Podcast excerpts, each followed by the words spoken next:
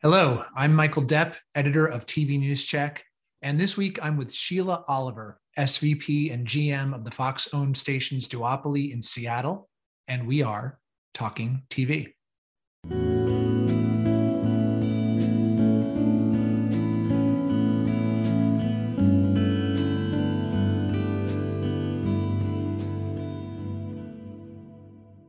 Talking TV is made possible by Making the Media a podcast from Avid exploring the forces that shape the media, news, and entertainment business. The latest episode tackles the subjects of diversity and inclusion within the TV industry. Host Craig Wilson talks with Deborah Williams, Executive Director of the Creative Diversity Network in the UK. Making the Media is available on Spotify, Google Podcasts, Anchor FM, and other podcast platforms. Welcome, Sheila. Hello. Now, Sheila, you are the SVP and the GM of the Fox owned stations in uh, the duopoly in Seattle, which I mentioned at the top, KCPQ and KZJO.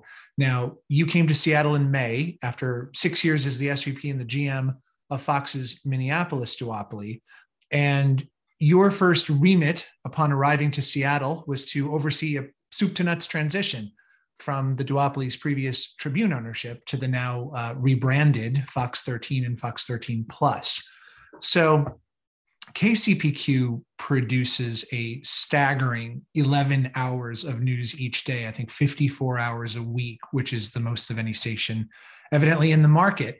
Um, it's so, actually about it's a, it's about 70, a little over 70 if you include the the duopoly station.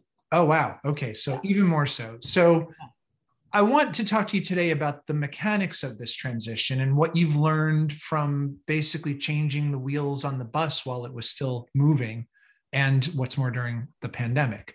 Um, so, can you first just sort of lay out the scope of what was in front of you in essentially rebuilding the station?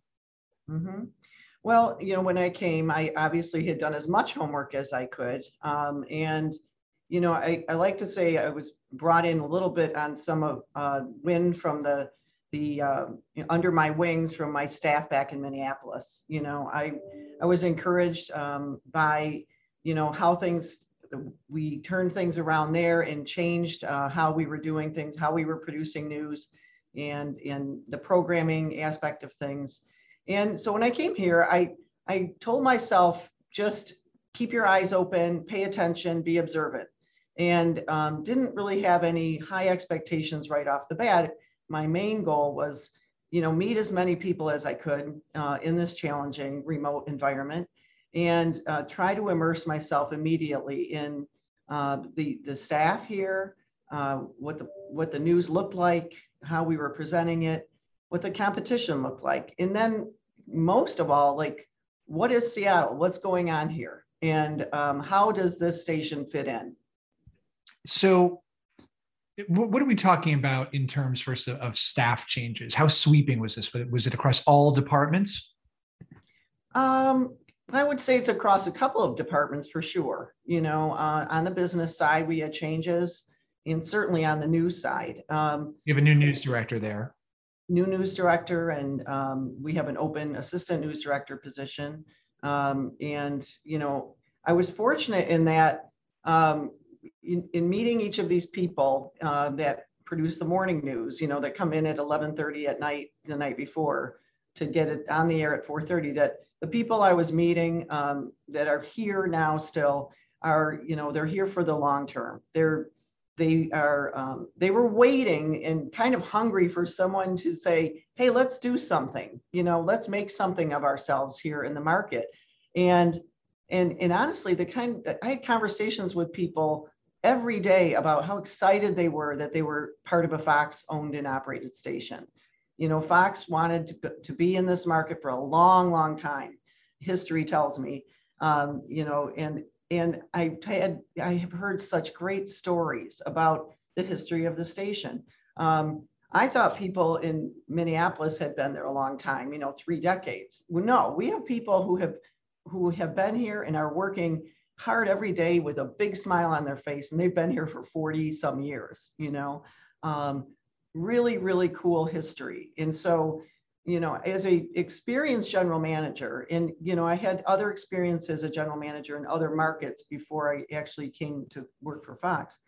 Um, I, I knew that the important thing was to listen to people first and foremost. And you know, the staff changes came about, I would say, mostly organically, um, where you know someone was sort of already thinking uh, maybe i don't want to do this and maybe i need to change what i'm doing or or um, or if if what we were describing we were going to do um, in terms of elevating our uh, stature in the market you know and what had to be done to do that you know if they just weren't game for it and they said you know i think uh, i'm going to do something else you know so when when you were hiring i mean it can't be easy, It can't have been easy for anyone to do hiring and onboarding uh, since the pandemic. I know I've talked to many people who've yeah. outlined the challenges there. Um, how much of that did you have to do remotely, and how how did you go about that process successfully? Um, all of it's been remote, um, and I was telling uh, Jack Abernethy today that I had four interviews yesterday. Um, I, am sort of making it a um, sort of a, a side uh, job of mine that it's so exciting to interview people right now. Um, you know, we're interviewing for positions like digital sales coordinator, right?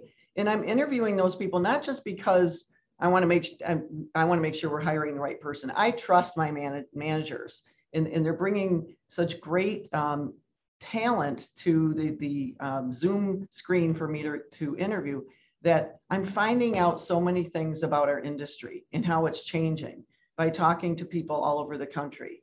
You know, I'm hearing things about, you know, how, um, you know, how they're challenged by the compensation uh, things and how they're challenged by, uh, they don't, they don't wish to, um, you know, live in the market they're in. They want to come back home to the Pacific Northwest. You know, um, I had I talked to someone yesterday who said, I just want to get my foot in the door of television. It seems really cool. And this is someone who's had a lot of jobs and done some really interesting things. So I'm interviewing people um, from an aspect of character and integrity um, and kind of some chutzpah. You know, we want to get people in here that are energetic um, and really believe in the future. Well, for does everyone have to be in Seattle now as you're hiring remotely? and, and a lot of people don't want to move anymore. You know, some people perhaps want to move back to Seattle, but some people want to stay where they are, but perhaps work for your station. Is that is that now on the table for you as a GM where it might not have been before? No, it really isn't. Um, you know, in, in, this particular market, in what we're doing, um, and the positions that we're hiring, uh, they the almost 100% of them require someone to be coming, uh, you know, to be local and in the market. You know, whether they're a photographer and they're going to be out in the field, a reporter out in the field, a producer, you know, who's coming in um, and working with the team in the morning or working with the team in the evening. And um, I, I would say 90% of the people that I um, have had return to the station that were working remotely um, have said, you know what, I love coming into the station. I love it. And um, we're trying to create a work environment where people do want to be here. Um, I'm not saying it, it's, you know, I'm, I'm not old fashioned that way at all. I, I think remote working can be wonderful. I do think um, that the local market and reporting on the local market requires someone to be in the market. Okay, so local news still needs to be local. Um, I gathered that you only have a small minority of people on site at the station right now. How did you plan and build for this transition with so many people working remotely? I mean, how did you bring people together as essentially a new team during this period? Well, that's an ongoing uh, project, and it's not easy. Um, I so it's it's a little bit of um, I, I, should say one-on-one, um, where you know because I, do come in I do come into the station every day, but you know I'm walking through the building. I'm behind the mask trying to say, have we met? And if we you know, if we haven't met, of course, we stop and have a story and we share something. So it's it one-on-one meetings with everybody. You know, I've I've learned the most interesting things about, you know, the, the person in tech, the technical crew who um, really likes language, and I do too. And so we've had conversations, and so you remember that about that person. And now on the remote side, um, we've had regular meetings, um, staff meetings. When we did the rebrand, we made sure we got everybody that could possibly be involved, and even those people who just wanted to hear about it. How are we doing it? What does it mean? You know, how can you be involved? And also explaining to people why we were doing it. I don't like to just be the manager who says, go do this. I like to say, go do this, and here's why. Here's where we're going with it. So that they're not questioning, um, why am I being told to do this? It makes much more sense to people if you can explain your thinking behind a strategy, you know, and especially if it isn't just your thinking, it's a collaborative, you know, thought process with other people the the rebranding itself must have been a pretty heavy lift for the creative services department that's about as big of a thing as you have to do how did how did that play out well um, on friday by the way i'm taking the whole team out. Um, it took this long for all of us um, to, to gather together but we're taking them out to celebrate because it was a huge lift. And we only gave them a scant 60 days to do it. And the excel spreadsheet was very long and, and very detailed and there was a lot to do. You know, you had to think about every single aspect of it, both internally on the air, um, you know, and what was the, um, you know, what were we, how were we talking about it? And, you know, I didn't take this rebrand lightly at all, you know, because I respect um, the heritage of a station. You know, I, I once managed WTVR in Richmond, and which has a very, very long history, you know, and it was so interesting. So I've always respected you know, the history of a station and, you know, far be it from me to come in and say, let's just change this because I think so. So I, I knew that we wanted to change the, the rebrand our duopoly station because, you know, we had long ago, you know, passed by the, the Joe sort of brand, um, Joe TV. And so um, I thought, okay, well, we'll call it Q13 plus. But then I got to thinking, why are we Q13? Um, I, I was in you know, you couldn't rent a car when I first came here. So I was in a lot of Uber uh, vehicles, you know, and I talked to every driver in the evening and in the morning. I talked to a lot of uh, restaurant, um, you know, workers and, and just anybody I could kind of talk to about the stations in the market. And no one came across to me like Q13 is my station.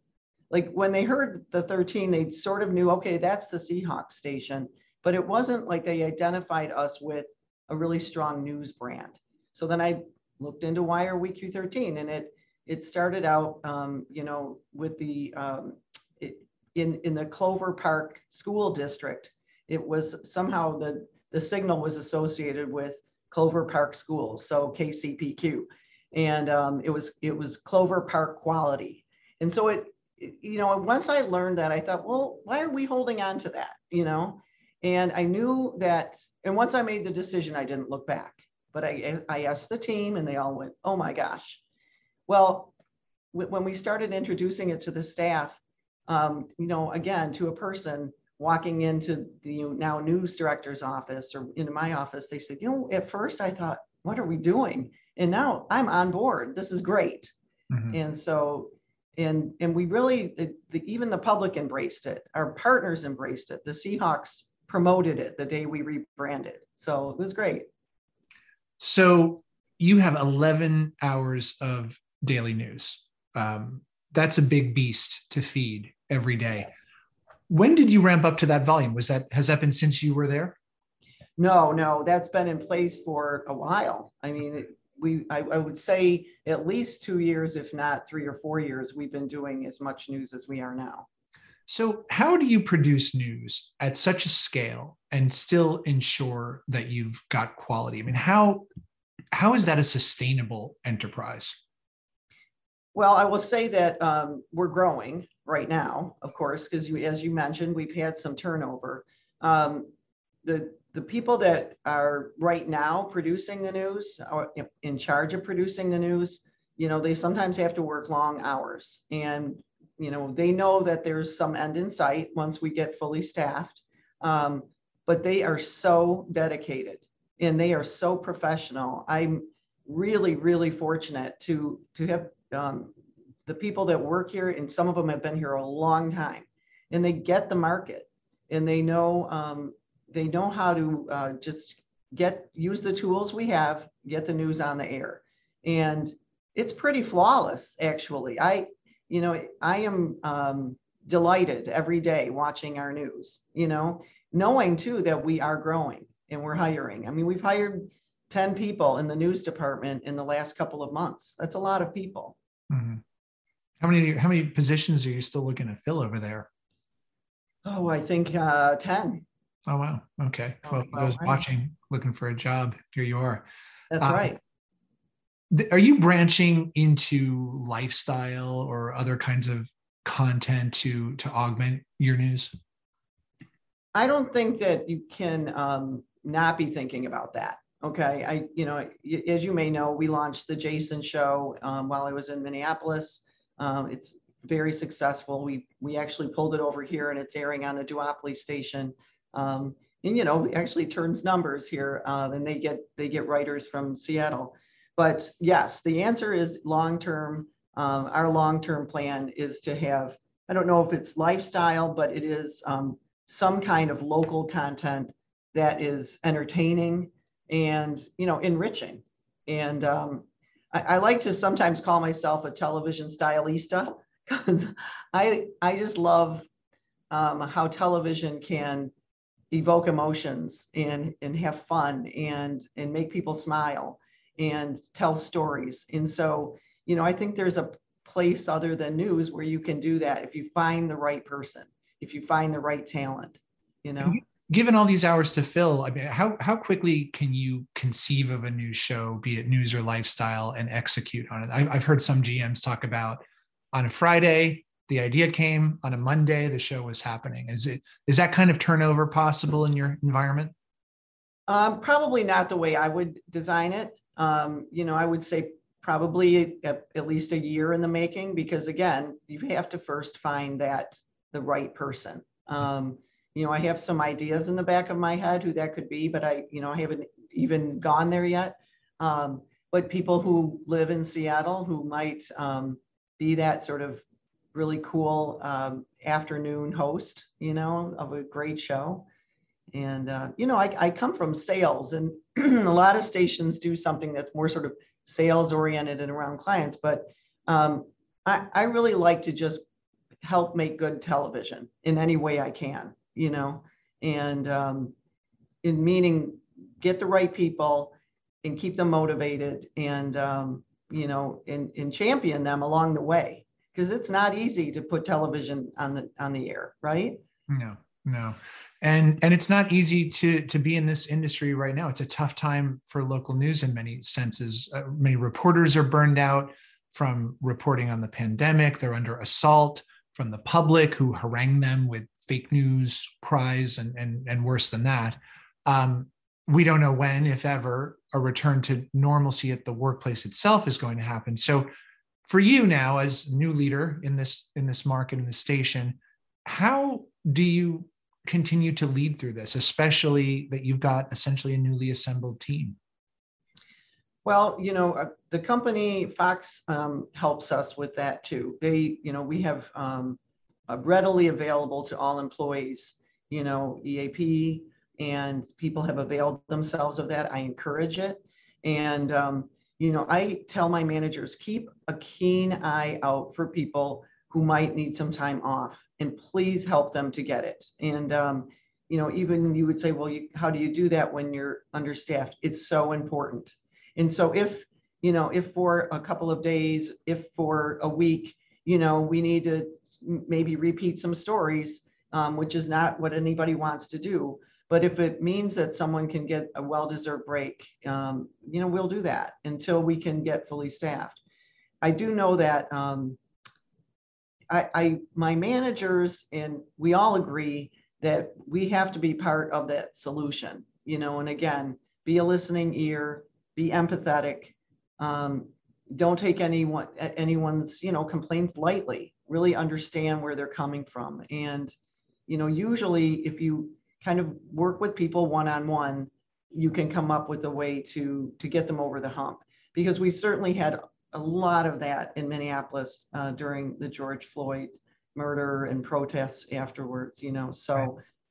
that was, um, you know, I I would never want to have to live through that again, but at least I understood how to, um, you know, manage through those types of crises. Okay, well, Sheila Oliver, the VP, SVP, and GM at the Fox Duopoly in Seattle, Fox 13. Thank you so much for talking with me today. Appreciate it. Thank you, Michael. I appreciate it too. Cheers. A new episode of Talking TV is available most Fridays on tvnewscheck.com. You can also listen and subscribe on YouTube, Apple Podcast, Google Podcast, and Spotify. Talking TV is edited by Alyssa Wesley. The music is by Andrew Melenda, and it's produced and hosted by me, Michael Depp. Talking TV is a production of TV News Check.